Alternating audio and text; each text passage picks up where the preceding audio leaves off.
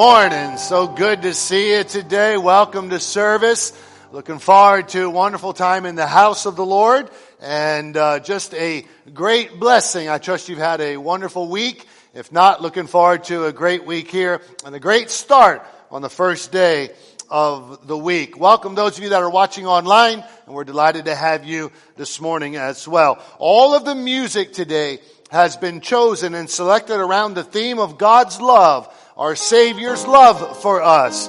And uh, hopefully it will prepare our hearts for the preaching of the Word of God and so that we can rejoice. If you were to ask me what is my favorite hymn in the whole hymn book, I would tell you it's my Savior's love. As I stand in the presence of Jesus the Nazarene and wonder how he could love me, a sinner condemned unclean. I trust that you will be rejoiced and refreshed in your Savior's love this morning as well. Stand if you would. Let's lift our voice. Let's begin our service. God bless you as you sing.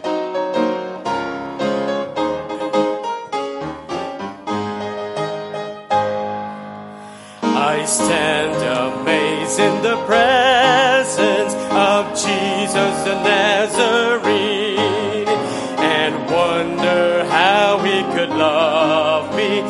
sinner condemned unclean.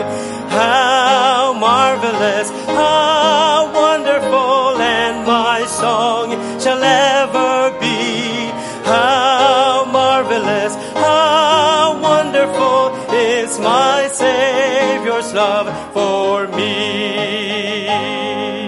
For me it was in the garden, he prayed not my will but thine.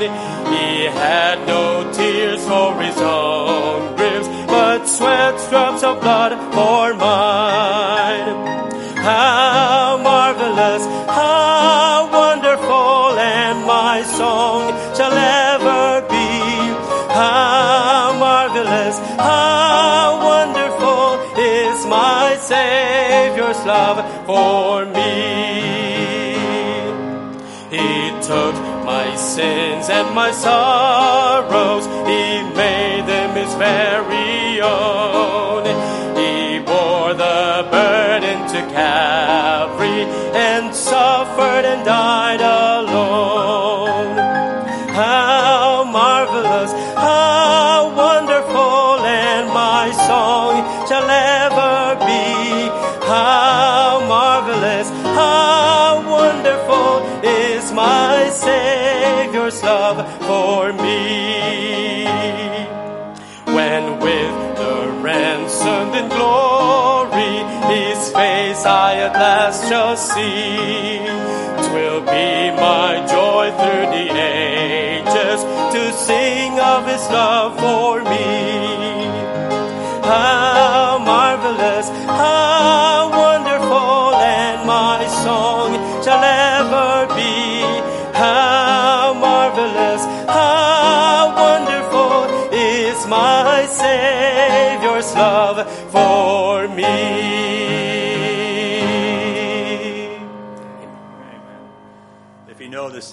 love, say amen.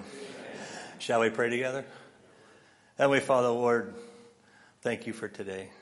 Father, thank you for everyone I see here today, Father. This room is filled with love, but most of all is filled with you. Father, we thank you for all you do for us each and every day. Father, we are all sinners saved by the grace of God. Father, we know that whosoever shall call upon the name of the Lord shall be saved. Father, if someone's here today and they haven't called your name to enter in their heart, let today be the day that they get saved from you. Father, let them spend eternal, eternal life with you in heaven. Father, I ask you to be with Pastor as he brings a powerful message in John today.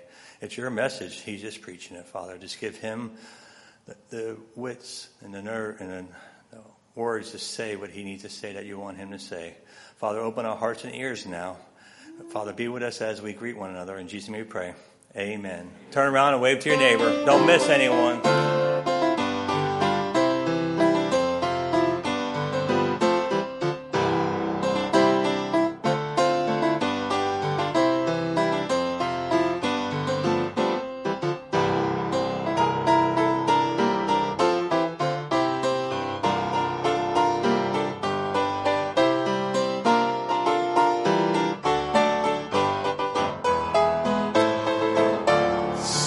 To see you. The songwriter said, Great is the Lord, holy and just He is, and by His power we trust in His love. Again, the love of God. Lift your voice. Let's sing about the greatness of our Savior.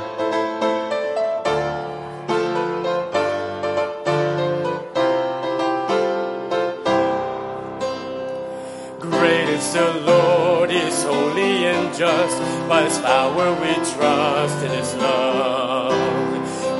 The Lord, is faithful and true. By His mercy He proves His love. Great is the Lord and worthy of glory. Great is the Lord and worthy of praise. Great is the Lord. Now lift up your voice. Now lift up your voice.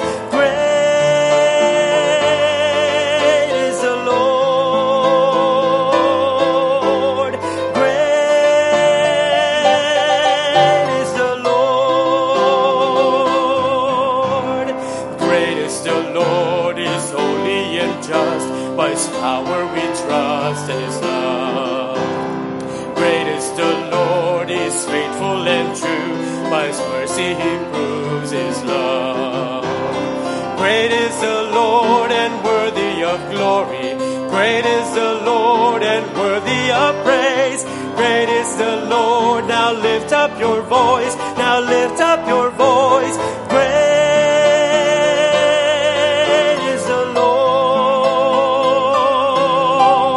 Great is the Lord. Great are you, Lord, and worthy of glory. Great are you, Lord, and worthy of praise. Great are you, Lord. Up my voice. I lift up my voice. Great are you, Lord. Great are you, Lord. Amen. Be seated. So good to hear you sing and love to hear their voice come barreling down over through the, uh, down to the front.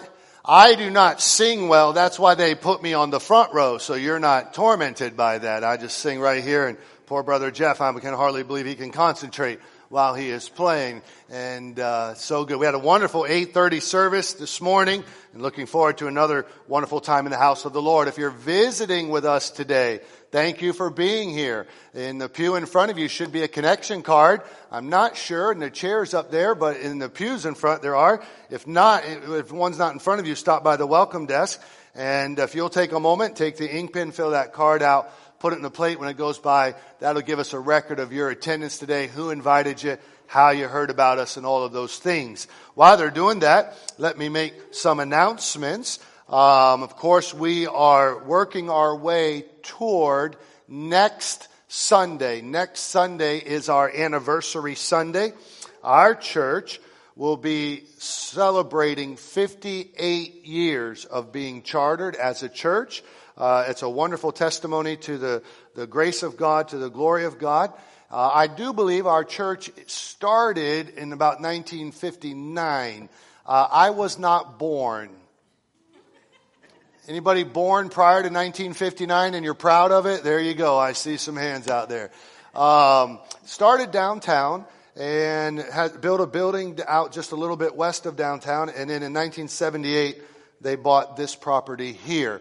But we will celebrate the charter of 58 years. It will be a very, very busy day as we do that. Normally we have a big lunch on the grounds and celebrate. We won't be able to do that with all that's going on, but it will have two services, of course, 8.30 and 10.30. Next week we open our children's ministry at 8:30. So the kids are welcome back. If you used to come to 8:30 and you want to come back to that for children's ministry, then we will be open accordingly.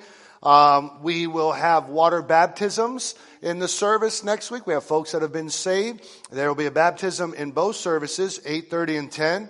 Uh, 1030, no, we are not baptizing them twice. They just get baptized at whatever service they come to. Uh, we have new members that will be presented in all of those services. We'll finish our new members class for this session today at 5 o'clock. Um, and then, of course, we will go to the table of the Lord. And that's always a wonderful time as we go to communion. And uh, we need communion. It's been a long time since we've done that. Uh, uh, to help facilitate the need, we have opened up a room that will be a totally social distant room. Uh, the elements will be in there served. You'll be able to see the service on the television. There will be a, a, a man in that room to help provide and work for the service. Uh, we've got a good little crowd that has signed up. They've called and reserved for that room. I will ask them to enter in the, the door that's over here on the east side of the property by the new restrooms. Come down that hallway, make a left, and go right into the room there. And that room will be available at 8.30 and at 10.30. So it should be just a wonderful day. There should be no reason and I'm talking to those that are online because those that are here, there really shouldn't be any reason for somebody not to come next Sunday unless you're out of town or you're sick. Uh, we've taken all the distance measures. There's a private room there. Uh, you can come into here. And so that's the Sunday that I'm looking to have all of our church family back. So put it down on your calendar if you would. Pastor, uh, I haven't been coming because I go to work here or I go to work there or whatever. That's okay. You just come and we'll trust the Lord. I understand if you're sick and not able to do that, but this is our anniversary Sunday and we will miss anybody that's not here. Amen. So shouldn't be any reason to do that, and uh, I look forward to seeing you there. Uh, I want to give God glory for a wonderful youth activity they had last night. Had over 60 teenagers at an activity last night here at the property.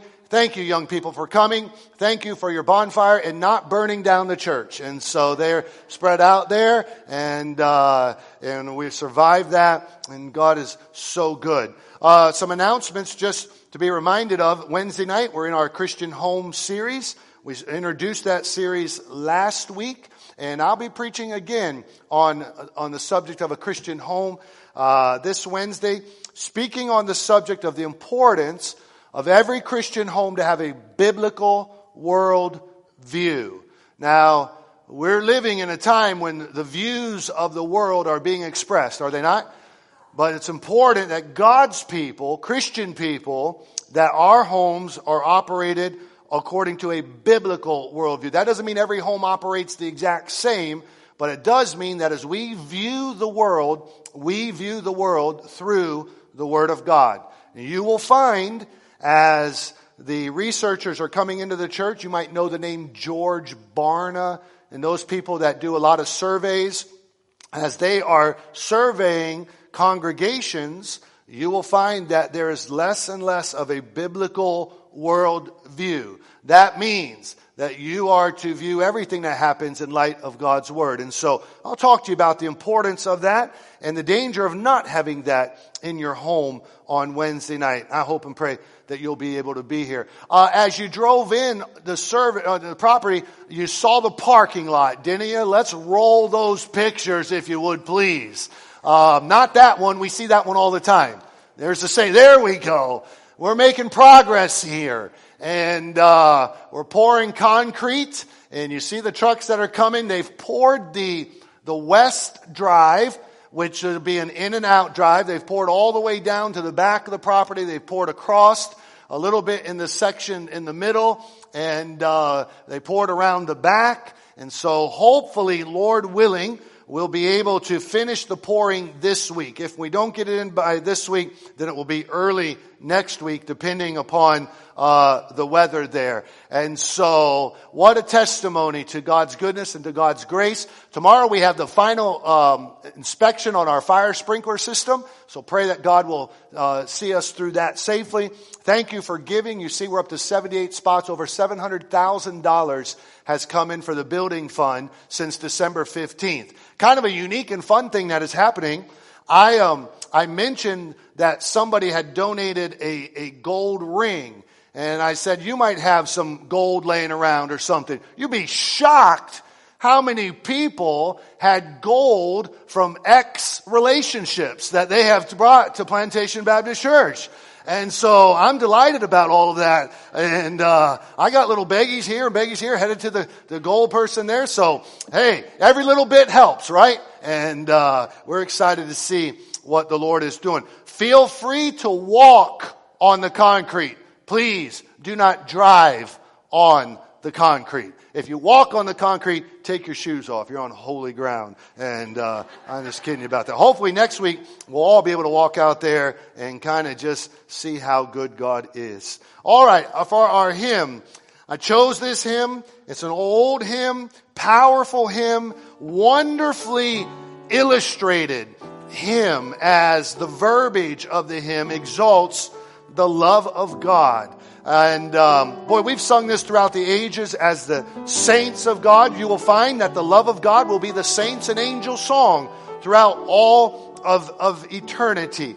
It is imperative that you watch the uh, wording and the comparison in this hymn, especially as we get to the third verse. And it talks about if the oceans filled with ink, and the skies were a parchment, and every stalk on earth a quill, every man a scribe to write the love of God above would drain that ocean dry, which means there's no height, no depth, no limit to the love of God. I trust you know it in your heart. Stand if you would. Pay attention to what you're doing. I need this to prepare for the preaching of the Word of God.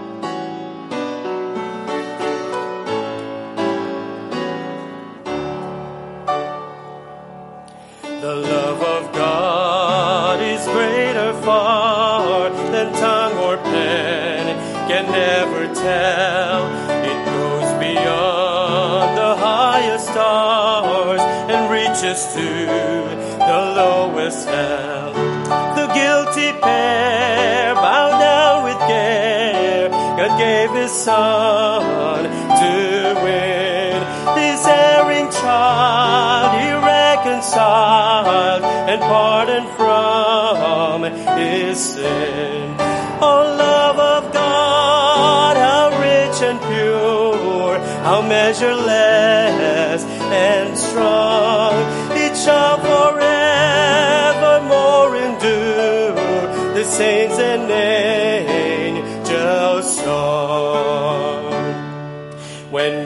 of time shall pass away and earthly thrones and kingdoms fall, when men who hear refuse to pray on rocks and hills and mountains call. God's love so sure shall still endure, oh measureless and strong,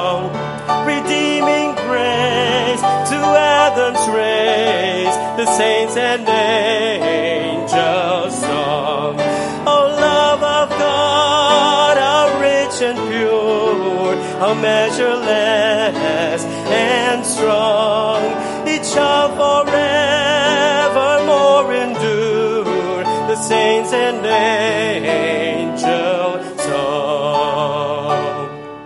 Could we with ink the ocean fill and word disguise a parchment made where every star on earth a quill and every man scribe by trade to write the love of God above. Would drain the ocean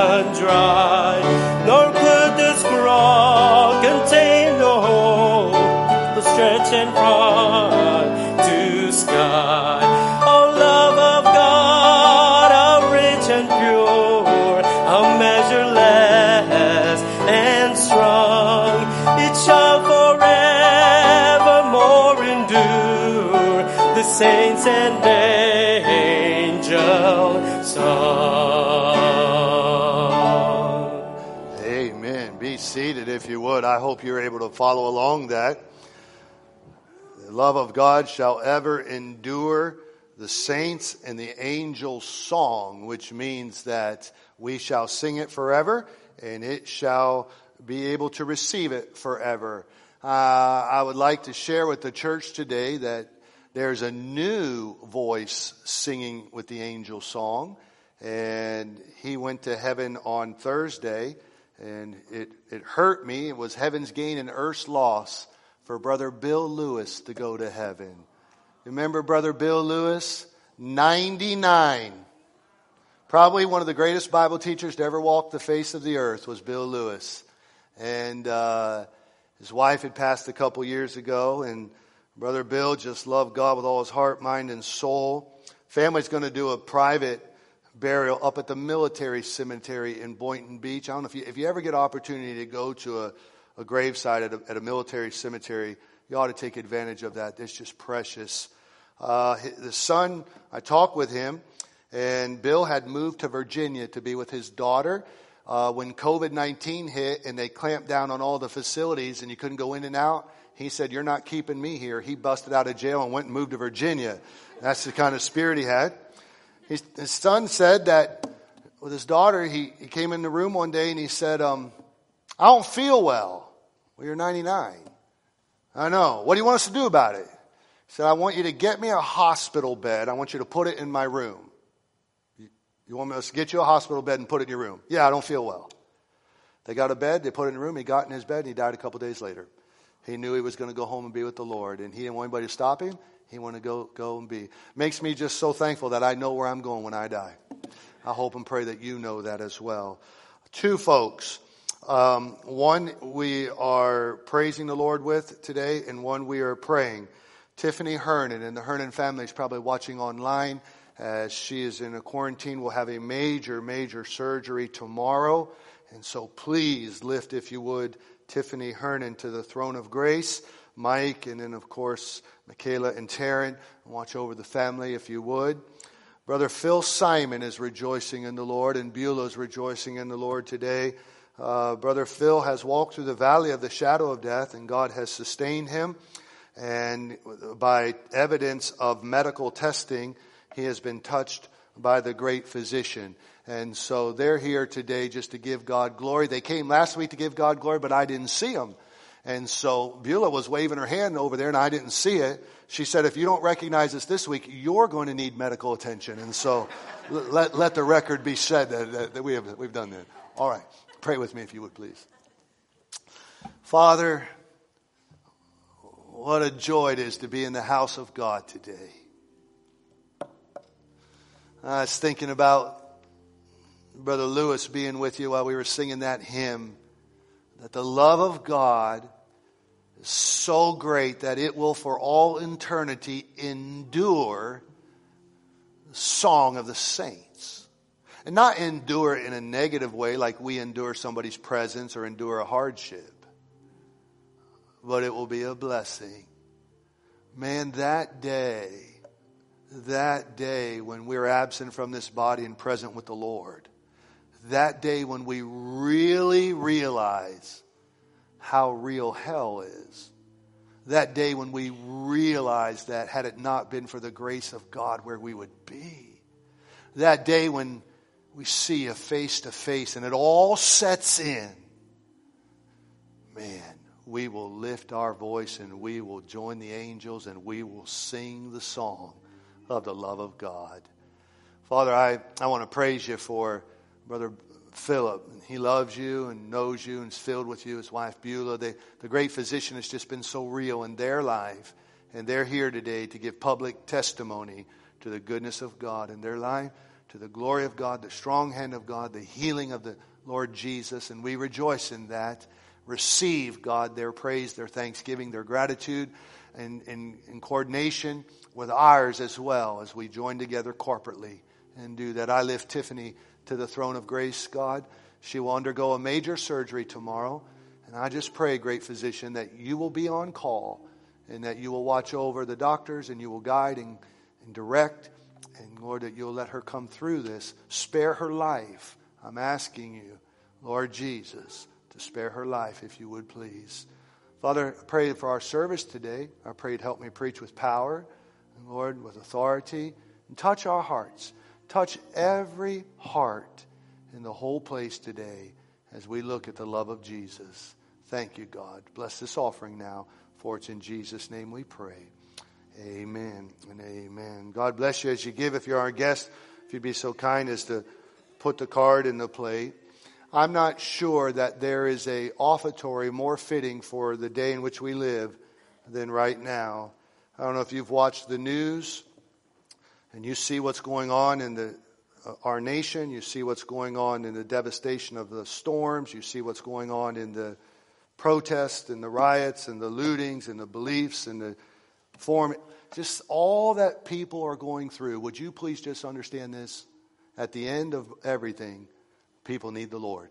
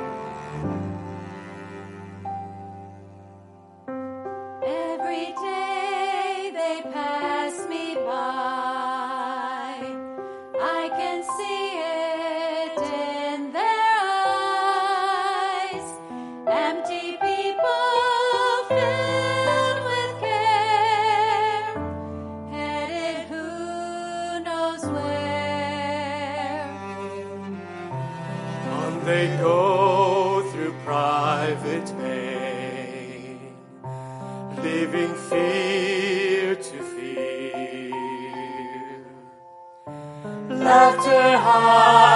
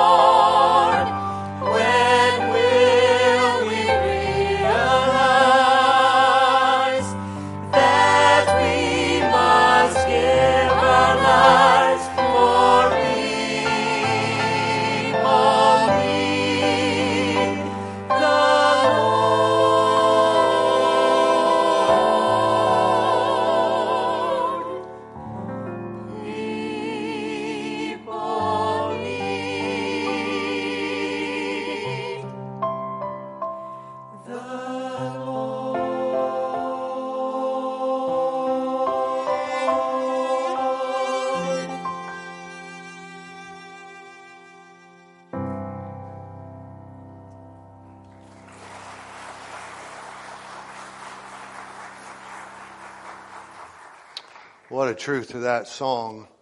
People need the Lord. Take your Bible if you would, please. Make your way, if you would, back to the Gospel of John. The seventh chapter will be our text this morning. We will not be in the Gospel of John next week as we go to the table of the Lord, but we will pick back up our series after that.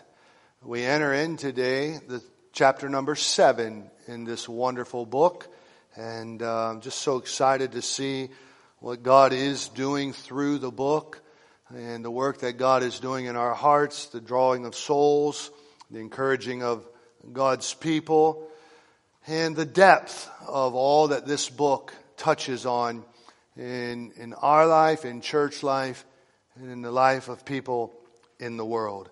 We gave the um, title to our series, just that, that you might have life. This is the desire of the writer John as he exalts the Lord Jesus as the Son of God, the Christ, the Messiah, and reading and seeing who he is and what he accomplished on this earth, that you would believe that Jesus is who he says he is, and that believing you would have life in and through his name. By the way, the only way to have spiritual life is in and through the name of Jesus Christ. Pick up, if you would please, today, the John chapter 7 verse number one, let me read our text. After these things, Jesus walked in Galilee, for he would not walk in Jewry or Judea, because the Jews sought to kill him. Now the Jews' feast of tabernacles was at hand. His brethren, these would be his half brothers, these would be the children that would have been born to Joseph and to Mary. You understand that Jesus had brethren that had the same mother, but they did not have the same father. That might be you. You might have the same mother, but you don't have the same father as your siblings or vice versa. Jesus' half brothers, their father was Joseph. Jesus' father was not Joseph. His father is God the Father. Right? The Bible is very clear to make sure that you understand that Jesus was virgin born. And very clear to make sure that you understand that while Joseph and Mary were espoused to each other, that's when Mary became with child placed in her by the Holy Spirit of God. But the Bible is clear to let us know that Joseph and Mary did not know intimate relation as a husband and wife. Not only did they not know intimate relation as a husband and wife prior to the conception of the Lord Jesus by the Holy Spirit of God, they did not know intimacy while, while the Lord Jesus was in the womb of Mary. The Bible says that Joseph did not know his wife until after Jesus was born. Then, after Jesus was born, him and Mary knew each other intimately and children were born. These are referred to here in this passage. Verse number three. His brethren therefore said unto him, Depart hence and go into Judea, that thy disciples also may see the works that thou doest. For there's no man that doeth anything in secret, and he himself seeketh to be known openly. That wouldn't make sense. If thou do these things, show thyself to the world. Verse number five, you ought to have underlined. It's imperative and important in this chapter. For neither did his brethren believe in him. Then said Jesus unto them, my time is not yet come, but your time is always ready. The world cannot hate you, but me it hated. I think I'll stop right there. Wow. When you finish reading that verse, your mind is probably thinking the same thing my mind is thinking, especially if you are a child of God.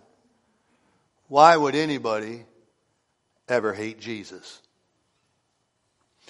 I want to preach today a message entitled, Why the world hates Jesus.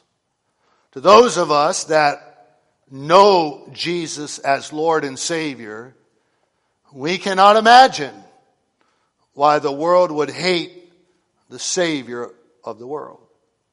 It's hard to imagine how humanity could hate the only human, the God man, that was ever pure selflessness.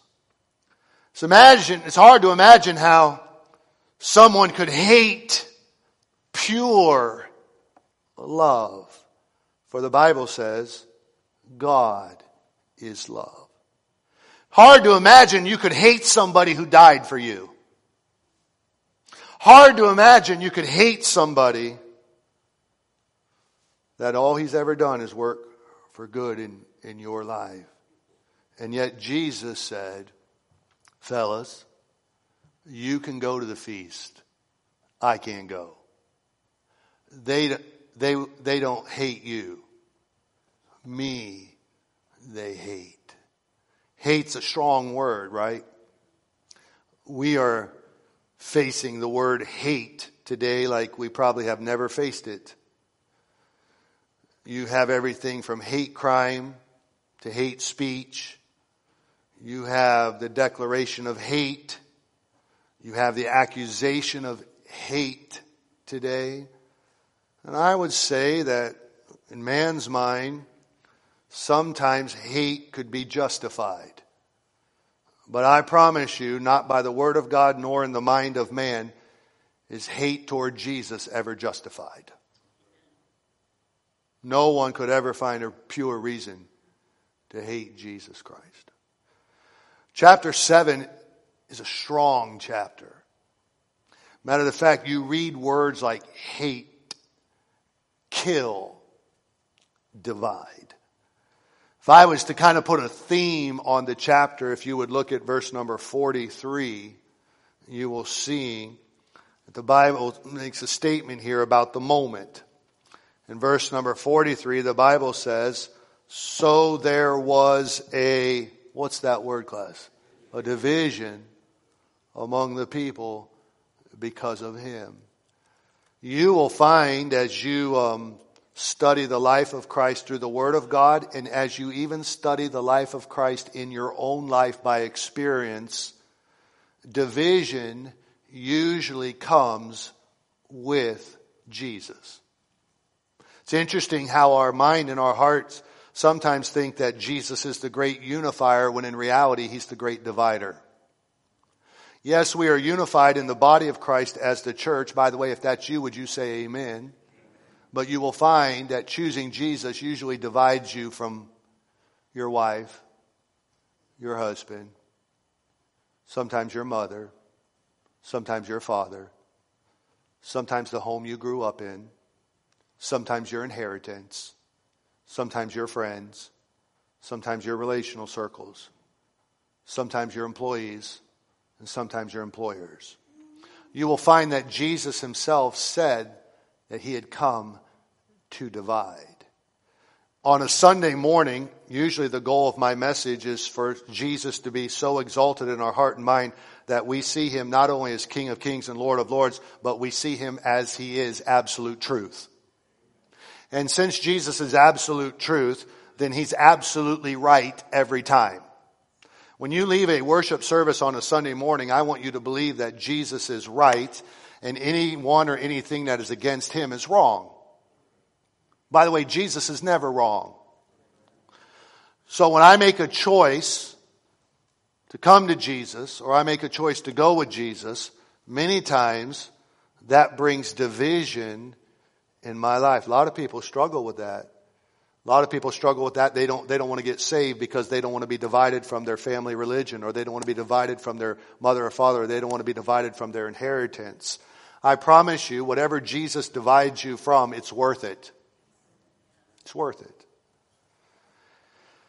The chapter is intense because of the division that happens.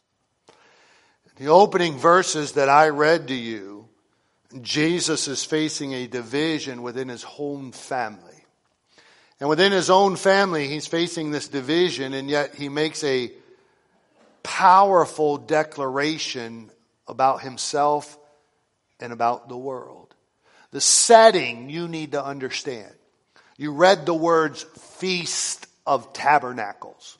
This was one of the many feasts that God had ordained and commanded in the life of a Jew in the book of Leviticus. And many times God would command these feasts so that the nation would never forget what God, who God was and what God had done for them. The Feast of Tabernacles, you can read about it in the book of Leviticus, especially if you wanted to begin in chapter 23. You can read about it in the book of Deuteronomy as well. This was a little feast that was designed to go seven days. It had six minor days. The seventh day was called a great day of the feast. What they were supposed to do during this feast is that they were to build themselves little booths, not booths, booths, B-O-O-T-H-S. And they would live in these little booths, and these little booths would be testifier or reminder of the time that the nation spent in the land of the wilderness and how they lived in these tabernacles and they lived in these booths. And even during that time, God was faithful to provide for them. The feast would take six days and the priest would have a parade and they would go through the streets and they would pour water in the streets. You know that water was brought out of the rock. Water was important there. On the seventh day, there would be no water involved in the celebration. This is imperative for a couple of messages down the road because it will be on that seventh day that Jesus will stand up and tell them out of their innermost being shall flow rivers of living water, speaking about the fulfillment of what God wanted to do in their heart. This was a feast that would draw anyone and everyone to. Jerusalem would be filled. The crowds would overwhelm. There would be tremendous intensity there. You find that this feast is used for Jesus to um, do teaching in the temple. It's also used for him to teach a truth about how he is received in the world. And the Bible says in verse number three that his brethren were encouraging Jesus to go to the feast. Now you need to know this. They, they were encouraging him to come to the feast and they were encouraging him to come there and to, and to do the works and let the disciples see the works that Jesus was doing. Um, the, these half brethren, they were concerned because the crowds around Jesus were lessening. Matter of fact, look if you would at chapter 6 verse 66. The Bible says from that time when Jesus had given that hard saying, many of his disciples went back and walked no more with him. So the half brothers of Jesus, they, they were enjoying the fame of Jesus.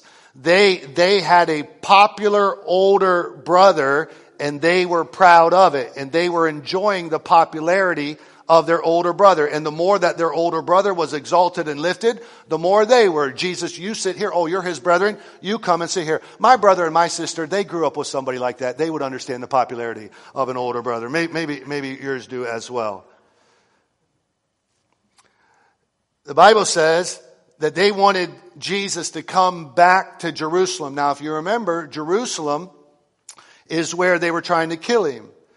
And they wanted him to come back and do more magic.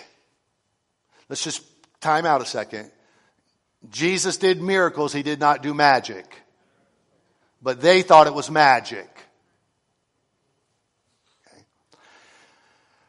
When you read verse number four, they, they come up with a philosophy here that says, Jesus, listen, no man that doeth anything in secret, and he himself seeketh to be known openly. If thou do these things, show thyself to the world. So, so their, their mindset was, okay, uh, we're losing people, we're losing crowds, we need Jesus to go back to Jerusalem. And they were following him because he was different. They were following him because he had some ability to do some things. But they could not understand why he was wasting his time in Galilee. They wanted him to come back into Jerusalem where the crowds were. And then they had this philosophy, if you want to be known, why are we hiding over here in Galilee? If you really want to be known, you need to come back over here into Jerusalem. This is where the people are. This is how we're going to get more people. And this is how this thing is going to work. Verse number five. Their motive is mentioned here. For neither did his brethren say those three words. Believe in him. It's interesting. They grew up with him. He was their older brother. They grew up in the same house. They played in the same streets. They probably had the same friend groups. They probably enjoyed the same type of recreation. They watched him never do anything wrong. That's amazing, right? I don't think any of us can say that. And yet, they didn't believe in him. Jesus looks at them and Jesus says to them, in essence, in verse number eight, Go ye up unto this feast. I go not yet up unto this feast, for my time is yet not yet full come. Jesus tells them in verse number six, You guys can go. I can't go. Verse number seven, he tells them why. The world cannot hate you, but me it hateth. Fellas, I know you guys want me to go to the feast, but I can't go. Now you can go because the world cannot hate you. Why could the world not hate them? Because they had not yet believed in Jesus they were just like the world. They were the world in this essence. Oh, they were the half brothers of Jesus. But just because you were the half brother physically doesn't mean that you're spiritually brothers in Christ. Right? So Jesus says to them, fellas, you, you guys can go up there. It's safe for you to go. The world can't hate you, but the world is going to hate me. It does hate me. Why? Why would the world hate Jesus? Before I answer that, let me explain a couple of things. In the Bible, it is very important that you understand what the world is. It's mentioned four different ways. Sometimes it's, it's the cosmos, sometimes it's the planet, sometimes it's the people of the earth, and sometimes it's a system. Does every person in the world hate Jesus? No. In this passage of scripture, the word world is not referring to your neighbor. It's not referring to all of the peoples of the world. Not every unsaved person hates Jesus. What Jesus is referring here to in this word world, he's referring to the system of Antichrist. He's referring to a belief that is apart the authority of Jesus and apart the Word of God. He's dealing with a system that finds its root in the pride of life and the lust of the eyes and the lust of the flesh in 1 John chapter number two. The world's world in, in anchored in lust and pride is against the person of Jesus Christ. This is the system that he is talking about. And those people that believe in that system and are anchored in that system and want that system and enjoy that system and give their life to that system, those people that have believed in that as their God and clinched onto that, that is the world part he is talking about here. He's not talking about every person in the world. He's talking about those that have given into the belief system or the philosophy of the world that is against God. They don't nothing to do with God. They don't want to be bothered in that. And this is the process forward. They're anchored in their pride and they love the lust of their flesh. They love the lust of their eyes and they just want that direction. That system and those people that believe in that system, Jesus said, hate me. Why? Why would the world hate Jesus? Look, if you would, please, at verse number seven. Jesus gives you this, his answer. Because I, what are those three words? Testify of it. You understand what it is to testify. Maybe you have been in a court of law and you've had been a witness to something and you've had the responsibility to testify of what you have seen. Jesus says that the reason that the world hates me is because I witness against or of the world. Well, what would he witness of or against the world? Keep reading in verse number seven. I testify of it that the works thereof are what, class? Evil. Evil. Jesus says, in essence, this is why the system, the worldly system that comes from the heart and mind of Satan himself as it has been received in humanity, that system that is anchored in pride and in lust and that belief that is just settled against God and apart from God and folks that, that give their heart to that and they have no interest in anything but that. This is their God. They hate me because I testify that what they are doing is evil. That's interesting. Nobody likes to be called evil. But my friend, when the Bible calls you evil, you're evil. When the Bible called Thomas Alexander Hunter Jr. evil, I was evil. How? How does the Lord testify of the evil work it's in the world? Come back, if you would, please, to John chapter 3. I think you'll get a beautiful picture of this. Write down these three words, if you would. You can write them down in your notes, write them down by the Bible, Uh, in your Bible. Write down the word presence. Write down the word person and write down the word preaching. Presence, person, and preaching. Pick up, if you would please, at verse number 16 of John chapter 3. The Bible says, For God so loved the world that he gave his only begotten Son, that whosoever believe in him should not perish, but have everlasting life. If you enjoy that, say amen. He doesn't, lo- he doesn't hate the world, he loves the world. For God sent not his son into the world to condemn the world, but that the world through him might be saved. That world there is every person in the world. Not every person in the world will be saved, but every person in the world can be saved. He that believeth on him is not condemned. But he that believeth not is condemned already because he hath not believed in the name of the only begotten Son of God. Now watch verse 19. Very important. And this is the condemnation that, what's that word? Light is come into the world. That's the presence of Jesus Christ.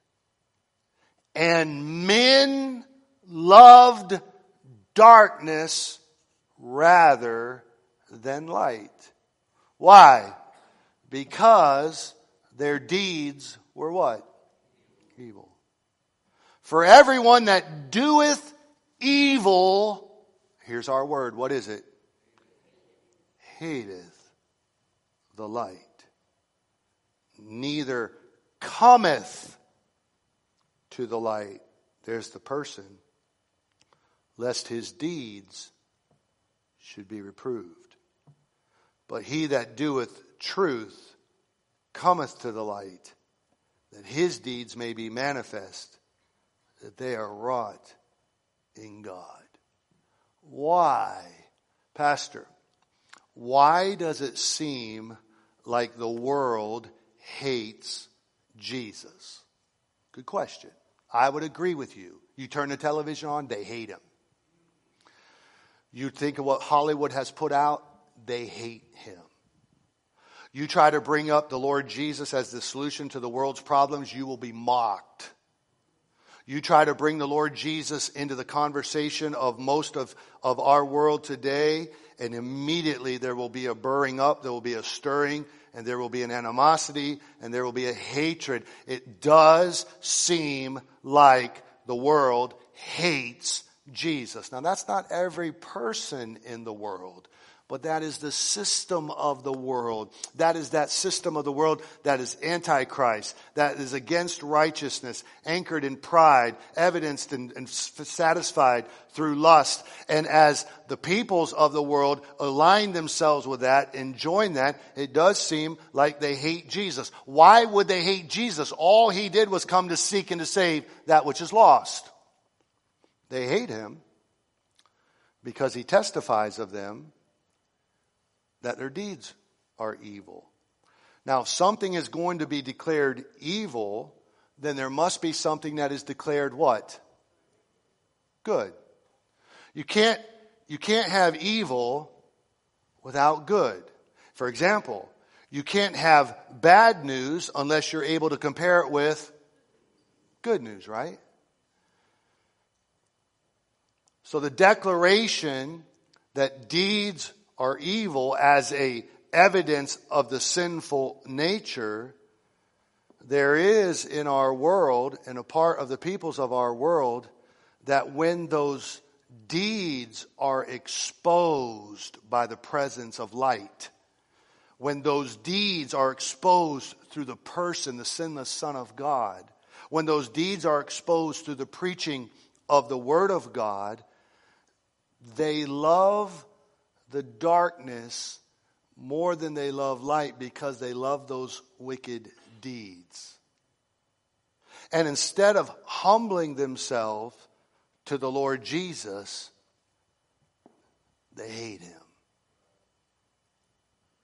They hate him. Now, I would submit to you, with a couple minutes I have left, the reason that the world hates Jesus is the reason that I love him right? I love him for his presence because if he had not turned the light of the gospel on in my life, I would have lived a life of darkness. Had he not met me in his person, I would have not have known the way or the truth to life. I would have not known the substitutionary death for my sin. I would not have known the covering of the blood. I would not have known that I have somebody that I can go to and find redemption and salvation. I would not have known that I have the ability to have a personal relationship with God through the Lord Jesus Christ. If he had not preached to me the gospel, then I would never have the ability to believe. The reason that the world hates Jesus is the reason why the Christian and the church loves the Lord. Right?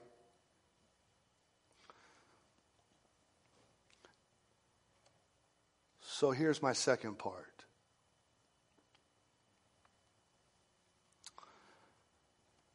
I was preached this message a long time ago in my Bible. I, I mark in my Bible and the preacher was preaching, and he preached down to verse number seven there, and he said, The world cannot hate you.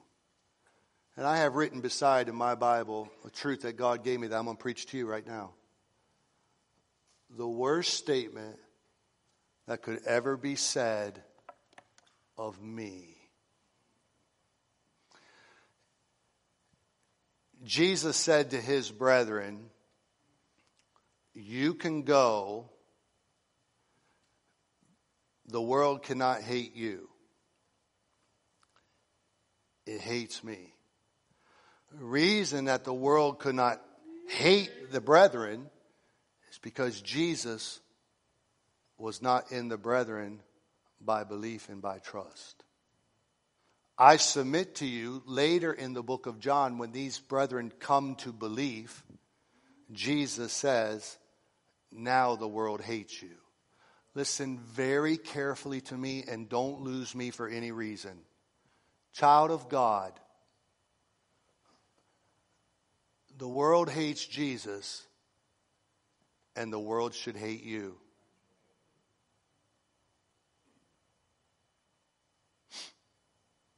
Pastor, run that by me one more time. The world hates Jesus, and the world should hate you. You, you, you, you mean my neighbor should hate me because they do hate me? No. No. You mean my, my, my family should hate me? No. You mean some foreign country ought to hate me? No. I'm not talking about the citizens of the world as a whole, but I'm talking about the worldly system that is believed upon by peoples of the world. If they hate Jesus, they should hate you. We have a problem. Here's our problem. the world is comfortable with the church today. A lot of that is because there's no difference in the church and the world. We're worldly. Reality, when the world wants to get down and dirty, they shouldn't want you around. Men, it shouldn't be you bottoms up in the girly place with the world. Why would they invite you? You, you might get one invite. Why would they want you there? Ladies, in your moments of sensuality, whatever, when the world wants to get down and dirty, they invite you to go? No Christian ought to have drinking buddies. No Christian ought to have orgy parts at work. My kids have begun to work in the community, and they will come home and they will tell me, Dad, you won't believe who's sleeping with who, who's doing this, what's going on. That ought not to be stuff that God's people are involved in. They should hate you. What does that mean? They don't want you around. When the world gets down and dirty, they shouldn't want you around. When should they want the Christian around? When they're broken? When they're hurt? when they're searching, when they need truth, when they need prayer, when they need God, that's when they should want us. Right? So Jesus said to those fellas, You guys can go. The world won't hurt you. I'm afraid that God's people are so welcomed by the world man, we never met a Christian like you. You're cool. Right? There's no such thing as a cool Christian. Boy, we, we didn't know Christians do that. They don't. They don't. You're probably not a Christian. If you can go out and whore around and get drunk and live like the world, then the world's in your heart. Man, we, we want to go to a church like that. Mm-mm. Not here. Here we love Jesus. Mm. Do you understand where, where I'm going with this? Jesus said, fellas, the world has reason to hate me because I testify through my presence, through my person, and through my preaching that their deeds are evil. then the world ought to hate you because your presence ought to reflect the light of Christ, your person ought to reflect the person of Jesus, and your word ought to be the word of God. And when they get down and dirty, it ought not to be us. I'm afraid. I'm afraid that this type of preaching has exited the pulpits of our churches when it's the Word of God. No, no, no. The people of the world ought not to hate you for your person. They ought to respect you, admire you. They need us. The people of the world need the light of the gospel, but they don't need us to be like them. So let me ask you a question. Let's just use the scenario here. If I took you in your world right now and we showed up is it safe for you to go to the feast? How about it, young person? I want every teenager in the room to listen to me just a second. Put your phones down. I'm looking at you up there. I can see you. I can call your name if you want me to. Look me in my four eyeballs. Okay? The Bible says, Be not deceived, God is not mocked. For whatsoever man soweth, that shall he also reap. Young people, I'm afraid that we're not truly saved. I'm afraid that we have a front, but if we knew your social media account, we knew what you're doing, we knew the groups you're hanging out with, I'm not sure where you lie. The world shouldn't be kind to you. The world shouldn't be accepted of you unless you're like the world. And only God knows the heart.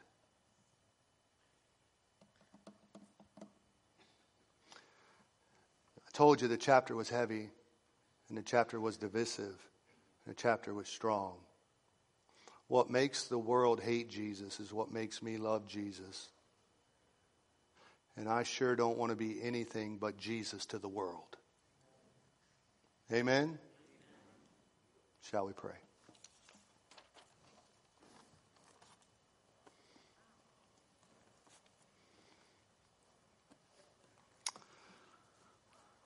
Heavenly Father God,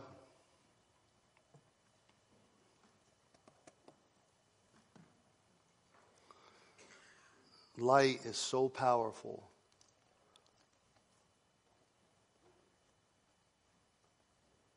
So powerful.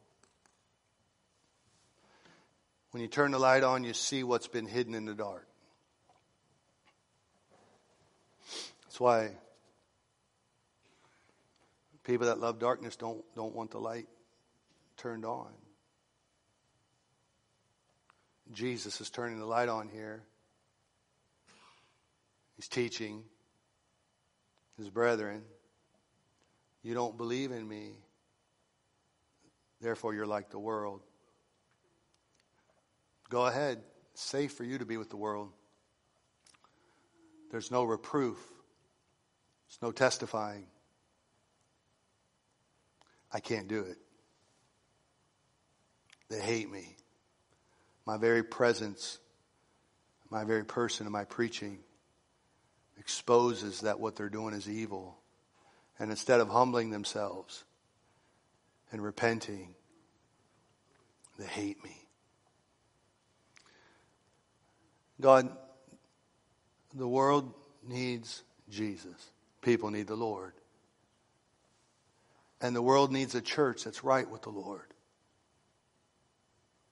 And when the world gets down and dirty, they ought not to want God's child around. They shouldn't want him present. They shouldn't want his person because of the preaching. But I'm wondering how we're doing there, Lord. When they do need us is when they need help, truth, teaching. So I wonder with heads bowed and eyes closed. You preach a message like this, every heart has to search. Let me start with you, Christian. Where are you in relation to the world?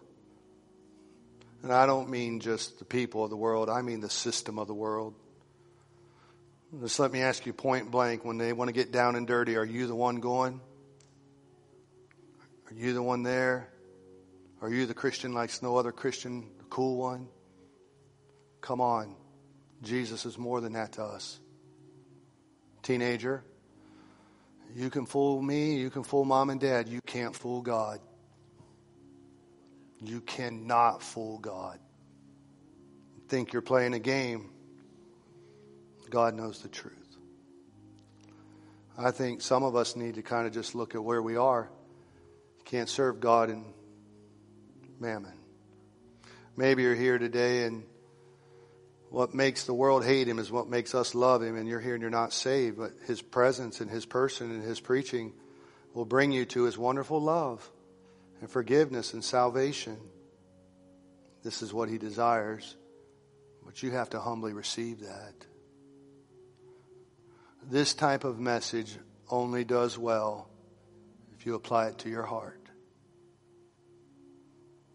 So I'll leave you for a moment in the personal quietness of your heart and mind, and we'll have our invitation.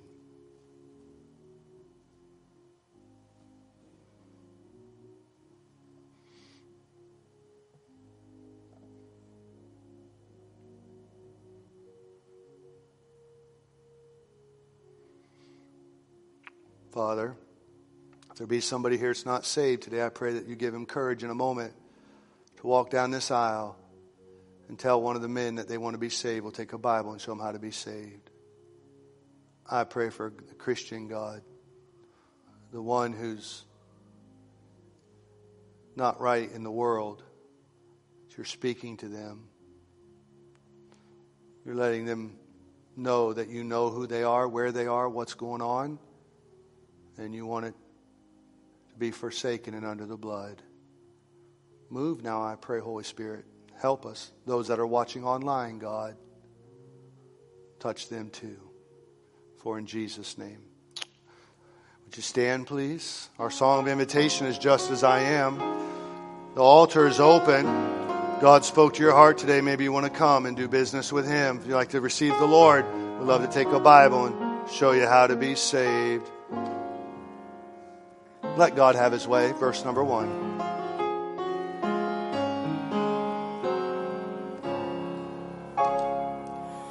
just as I am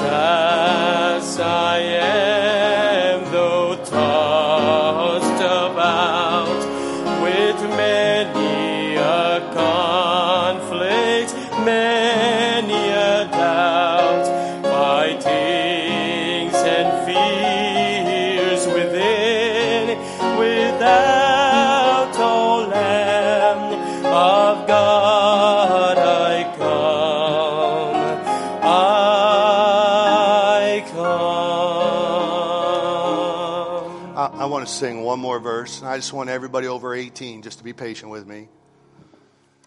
When I was young, a teenager, I got challenged just like this on which world I belong to. And I'm challenging our young people today. What world do you belong to? God knows the truth. I think there's a young man or a young woman out there, and you're playing a game, and God wants the game to stop. Choose this day whom you shall serve. As for me and my house, we'll serve the Lord. You've known me a long time. You've never known me to be this poignant. But I'm this poignant today because worldliness is creeping in and worldliness is destroying our young people. So I'm asking you, young people, what world does God know you're a part of?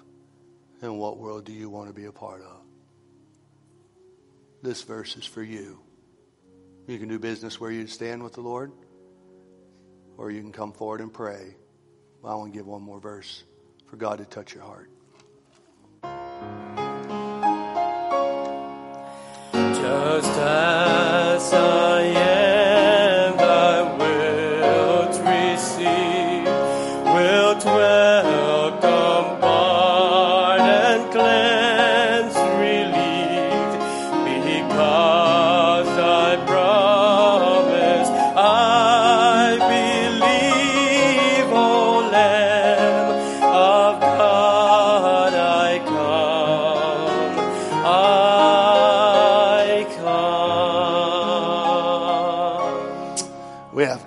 coming forward today the Losi family, Ray and Melinda and Matthew. Been coming now about a year, almost a year, and God has opened the door for them to uh, desire membership through transfer of letter from a like-minded church with Plantation Baptist Church. And we're so delighted in this. Already they've been involved. If you rejoice with them, would you say amen today?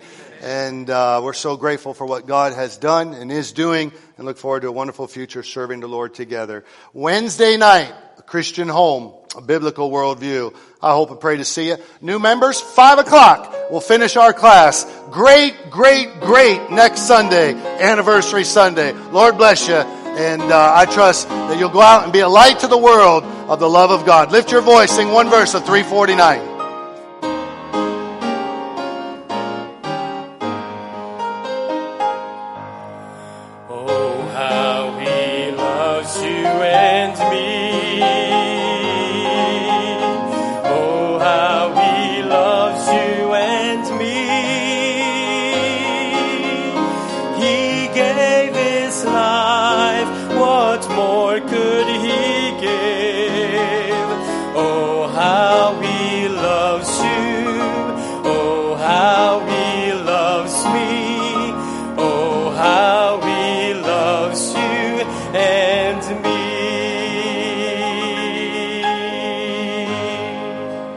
Bless you all. You are dismissed.